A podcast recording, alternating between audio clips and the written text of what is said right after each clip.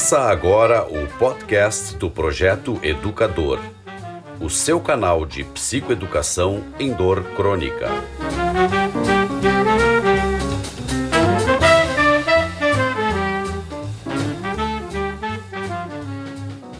Olá pessoal, estamos em mais um podcast do Projeto Educador e hoje para tratar de um assunto que particularmente eu acho muito legal e a gente tem utilizado bastante na clínica de dor como uma verdadeira ferramenta do segundo pilar de tratamento, que é a atividade física, e tem nos tirado de cada enrascada que vocês não têm ideia. Para isso, a gente tem que trazer para vocês a melhor, né? E hoje está com nós aqui, e vai nos explicar o que, que é a fisioterapia aquática, a doutora Flávia Gomes Martinez. Ela é fisioterapeuta, graduada no Instituto Porto Alegre, no IPA, em 1988. Ela é também educadora física, graduada na Universidade Federal do Rio Grande do Sul, em 1990. É mestre em Ciências do Movimento Humano pela URGS. É doutora em Neurociências pela URGS. É professora da Universidade Federal do Rio Grande do Sul ela é a diretora do Centro Olímpico da ESEF. Por sinal, Flávia, eu estou olhando o Centro Olímpico aqui da minha janela, né, nesse home office que a gente faz nesses tempos atuais. E ela é sócia proprietária da Aquático Saúde e Movimento, que é um local que tem nos tirado de muita enrascada nas clínicas de dor nesse aspecto do segundo degrau. E já vou questionando, a Flávia já vai sair lascando na primeira pergunta, Flávia, que é o que é a fisioterapia aquática para os nossos pacientes com dor crônica? Oi, Flávia. Boa tarde, João. Primeiro, muito obrigada pelo convite. É uma honra, um prazer estar aqui conversando contigo. Tu és um profissional que eu admiro muito e que também me tira e tira muitos pacientes de muitas enrascadas, né? Então, Primeiro, já muito grata, saudando a todos aí. Obrigada pela oportunidade de falar sobre essa especialidade que é uma paixão e que é uma, uma oportunidade muito legal do paciente utilizar a água, o seu elemento terapêutico, o calor da água, os efeitos relaxantes que ela traz e aliar esse efeito analgésico e relaxante à possibilidade de fazer um exercício físico desde lá de uma escala muito baixa, quando o paciente ainda está muito fragilizado pela dor. Ele já começa a fazer exercícios suavemente contra a água e com as forças da água, e isso o profissional tem que ter expertise nesse assunto, né? Os efeitos da, da interação desse meio aquático sobre o corpo humano. E a gente então programa uh, tratamentos em que tem terapia manual, relaxamento, alguma etapa mais de analgesia, com assim uma proximidade do profissional maior com o paciente. E à medida que ele vai melhorando do quadro doloroso, a gente vai inserindo exercícios até tentar buscar uma aptidão física suficiente para ele migrar para uma outra atividade física que talvez seja na água e talvez não seja, em que ele vai poder administrar então a dor e ter um, uma qualidade de vida muito melhor, né, mantendo uma atividade física e controlando a dor crônica pelo exercício, esse remédio tão fantástico, né, João? É isso, Flávia. O que a gente ouve de dúvidas, né? Porque a gente indica bastante, né? Tem vários casos que a gente compartilha o tratamento. E aí vem a dificuldade de algumas dúvidas que os pacientes trazem muito claramente dentro do consultório. E eu vou te perguntando elas aqui, eu fiz um compiladinho. Qual é a diferença, tu nos explicares assim, entre hidroterapia, hidroginástica e fisioterapia aquática? Boa pergunta. É uma realmente são palavras que se confundem muito uh, pela comunidade em geral, mesmo porque muitas vezes a pessoa abrevia, né? Ela diz, oh, eu vou para hidro, olha, eu vou, fazer hidro, o médico me recomendou hidro. Então a gente tem mundialmente, né, a fisioterapia aquática é uma especialidade reconhecida pelo Conselho Federal de Fisioterapia. Então nós somos alguns grupos no mundo, né, que desenvolvem essa, essa especialidade e para que a gente obtenha a, a, chancela do nosso conselho, a gente faz uma série de provas de títulos, tem que ter experiência, faz formação em métodos específicos.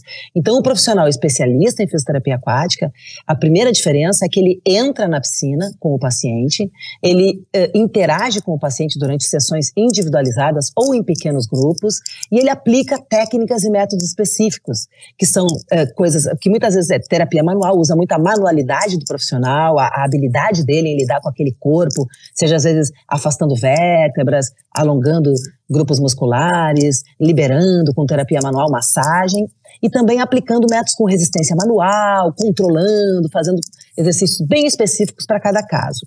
À medida que o paciente vai melhorando, ele fica capacitado a participar de um trabalho em grupos e fazer um programa de atividades físicas, onde não vai ter massagem, não vai ter alongamento com alguém te cuidando, não vai ter uma prescrição específica para o paciente, mas vai ter um programa de exercício que vai que provavelmente tem uma progressão ao longo do ano e a pessoa vai obter uma série de qualidades físicas. Ela vai ficar mais flexível, com o sistema cardiorrespiratório melhor. É um trabalho de manutenção ou ganho de aptidão física que é, sucede a fisioterapia aquática. A fisioterapia aquática, então, é um trabalho mais personalizado, em que o profissional especialista realiza uma consulta com uma boa avaliação do quadro clínico, uma entrevista, um exame físico, a avaliação, interação com a equipe médica, com a equipe interdisciplinar, estabelece os objetivos terapêuticos ao paciente e faz um trabalho específico para ele.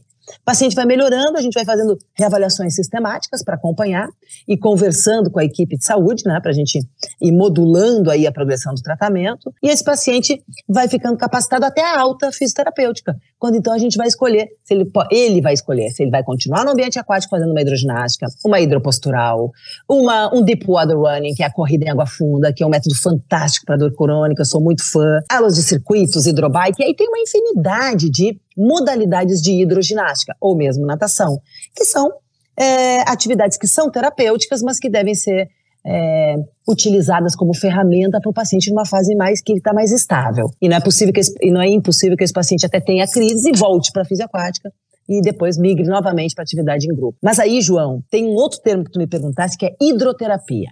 Hidroterapia é o termo mais genérico que existe, que é o uso da água como elemento terapêutico. Então, tomar água, e fazer um escalda-pés, tomar um banho quente, uma ducha, uma hidromassagem, isso tudo está envolvido em hidroterapia, usar os recursos hídricos, né? Esse pessoal que gosta de programa tal, para Caldas de Imperatriz, para essas termas, né? Então, isso tudo é usar o elemento aquático como forma terapêutica é a hidroterapia. E a fisioaquática, então, é uma especialidade do fisioterapeuta, né, que tem uma série de disciplinas que ele estuda para saber usar o corpo dele e usar as técnicas específicas desse ambiente aquático. Maravilha, maravilha. Uma coisa que eu vou complementar o que tu falou, uh, do ponto de vista uh, do médico prescritor da, da, fisioterapia aquática, Flávia, é o que os pacientes muitas vezes, eu digo, olha, tu vai lá agora tu tem que fazer uma consulta com a Flávia, né, com a equipe, para iniciar a fisioterapia aquática. Doutor, o senhor gostaria de já escrever alguma recomendação do que eles devem fazer, né? Então aí também entra o aspecto educativo do médico dentro do consultório de eh, mostrar para o paciente que a gente trabalha interdisciplinarmente e que essa etapa da atividade física eu sei tanto quanto ele, tanto quanto o paciente. Isso é um profissional que vai te indicar. Ah, quantas, é, quantas sessões eu vou ter que fazer? Eu digo, tudo vai ser discutido dentro da tua patologia e do que tu está sentindo. Então, cabe aos médicos, né, orientarem vocês, pacientes, que você está indo para um profissional que vai saber o que está fazendo. Se o profissional não tiver habilitado para te prescrever a, a, rotina de exercícios, que é, que é a medicação que o, que o fisioterapeuta, em vez de prescrever medicação, ele prescreve exercícios, né? E ele vai te orientar em casa e vai te orientar numa série de coisas, você está em maus lençóis se ele não souber fazer isso. Né? Então, a equipe de fisioterapia ela tem total liberdade de não olhar nenhum papel que vá do médico. O médico só faz algumas considerações quanto à patologia, medicamentos e, às vezes, um perfil psicossocial do paciente. E não o que, que ele deve fazer. Não insistam com o seu médico para ele mandar prescrições para fisioterapeutas se ele pode alongar, se não pode alongar, se é para puxar mais ou menos, eles falam isso, né, Flávio? Puxar mais ou menos nos exercícios, que a gente não sabe isso. Se eu fosse talvez um fisiatra, um médico fisiatra, eu saberia, mas como clínico de dor, nós não temos condições de ficar e nem temos a pretensão de orientar o fisioterapeuta no que ele deve fazer. Isso é uma atividade única. Mas, Flávia, uma coisa importante é porque tu atende vários perfis, pacientes com dor aguda, eh, pacientes que saem de cirurgias de quadril, de joelho, de coluna.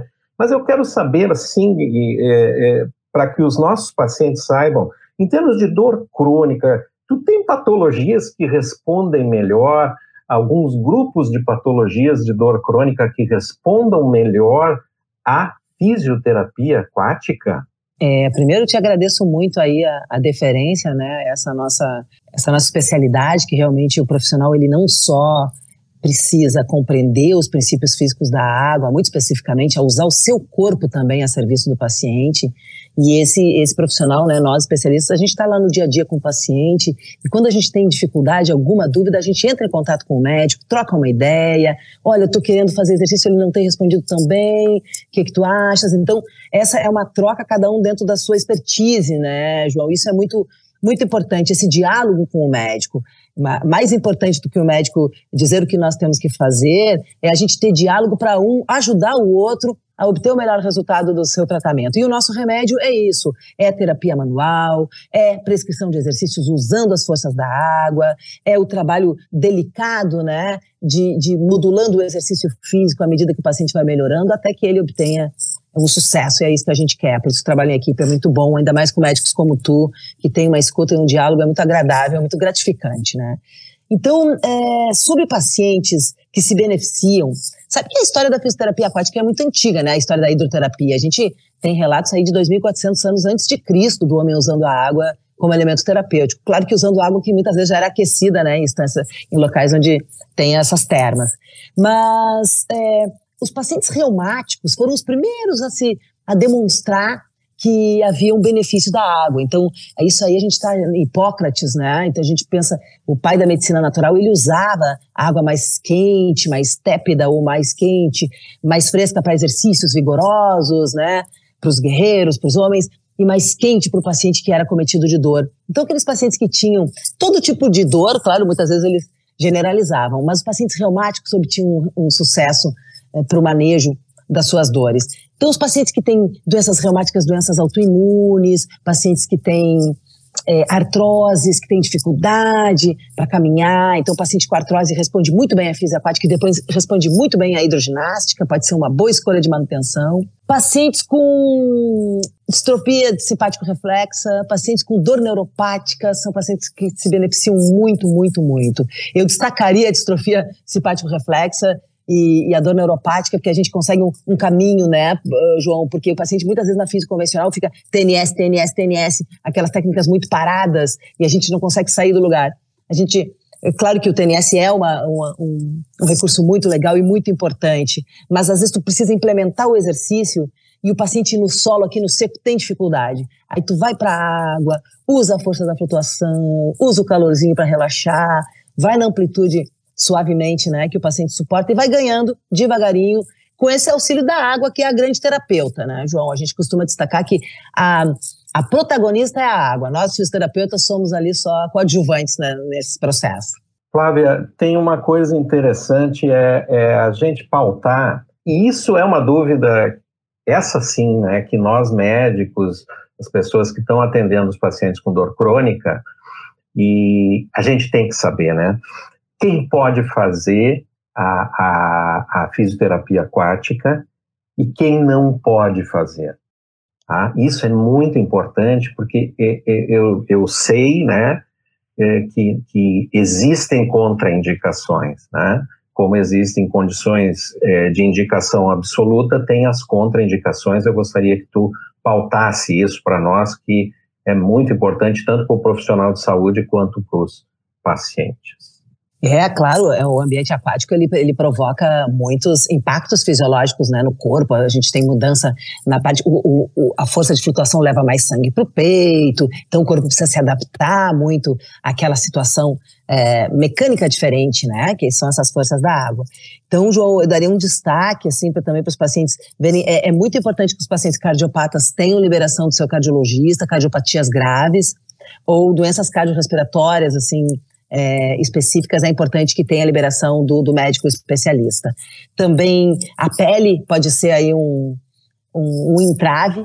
Alguns pacientes têm problemas com o cloro, outros têm é, uma psoríase. Psoríase pode entrar na piscina, mas às vezes dependendo da fase que o paciente está e do tipo de tratamento da água, o paciente não pode ter uma reação indesejada, até quando ele tem uma medicação coadjuvante. Às vezes uma medicação mais a água clorada e aquecida trazem um efeito é, alérgico. Então a gente tem que ter muito cuidado com a pele. Então, uh, pele, sistema cardiorrespiratório é muito importante. Pacientes que têm um quadro muito instável, sabe que a gente tem é, agora recentemente, recentemente, a gente pode falar em mais de uma década, é algo inimaginável, que é paciente comatoso, paciente de alta complexidade dentro da piscina. No Brasil, Einstein foi pioneiro. Então, pacientes com coma vigil, é, pacientes com situações assim é, de necessidade de conforto, eles têm terapia dentro do hospital. Então a gente quebra paradigmas, né? Então hoje um paciente traqueostomizado entra numa piscina com todo o cuidado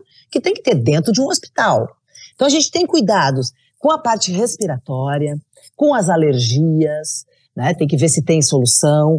A gente tem cuidado com a parte cardíaca e com alguns tipos de doenças neurológicas, pacientes uh, que pacientes doentes, às vezes autistas, que respondem mal ao ambiente aquático, mas em geral, até se tu me quiser me lembrar mais algum, eu tô, eu tô tá me vindo à cabeça esses pacientes mais graves.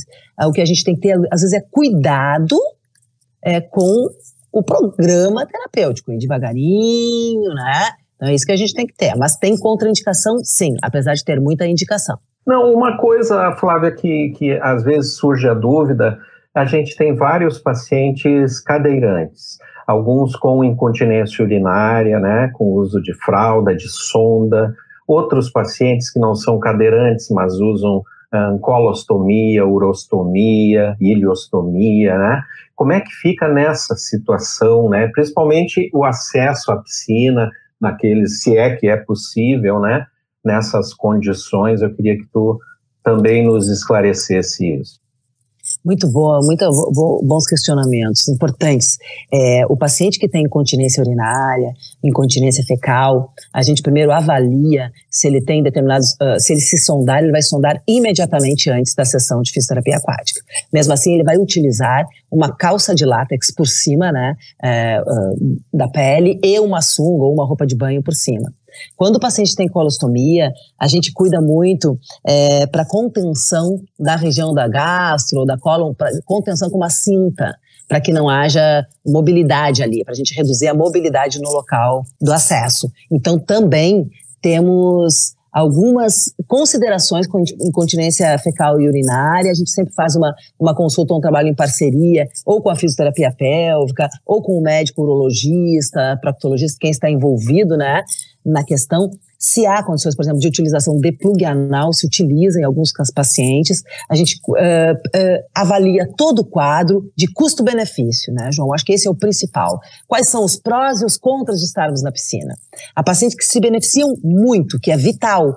Então a gente pondera e administra a maior parte dessas questões. Mas quando o paciente tem uma irregularidade muito grande, uma incontinência fecal, a gente tem um cuidado extremo com a higiene da água, então é realmente contraindicado.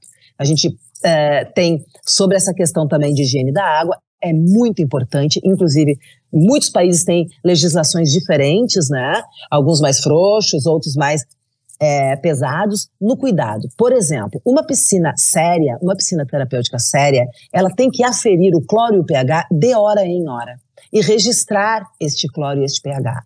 Ainda temos a possibilidade de usar um tratamento adicional que é ozônio, que melhora a eficiência do cloro. Tem que haver um lugar uh, ventilado, então a gente precisa de boa troca de oxigênio, a gente precisa desse controle da qualidade da água e por isso a equipe que está envolvida com essa prestação de serviço tem que ter muita seriedade nesse sentido. Ainda mais agora em tempos de pandemia que nós temos serviços de fisioterapia aquática abertos, né? São muitos cuidados. Muito legal, Flávia. Queria dizer para o pessoal que é, essa não vai ser a única visita da Flávia aqui ao projeto Educador, pelo contrário, nós vamos ter várias e várias visitas, porque isso foi só uma introdução à fisioterapia aquática. Né? A nossa a exploração da Flávia vai ser em função de várias patologias, né?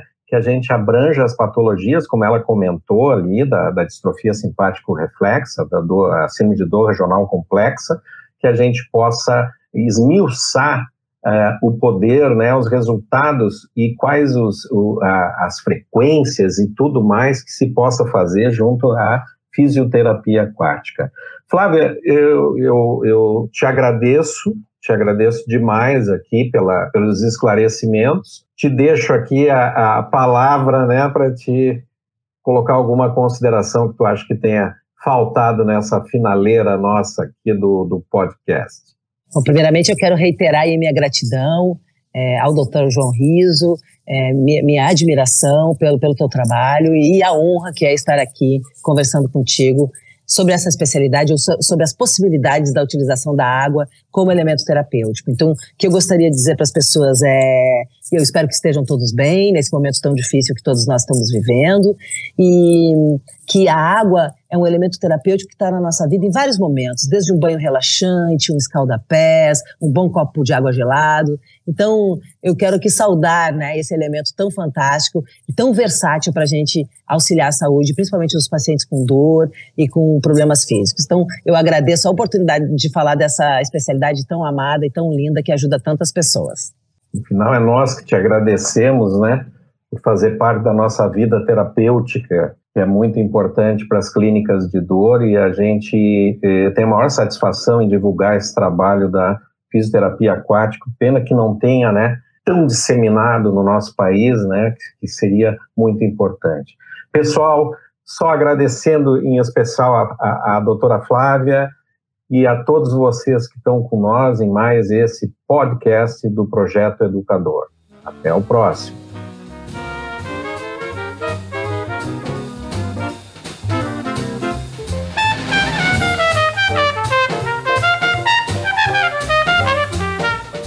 Você ouviu o podcast do Projeto Educador. Acesse o nosso site e conheça nossa plataforma educativa www.projetoeducador.com.br.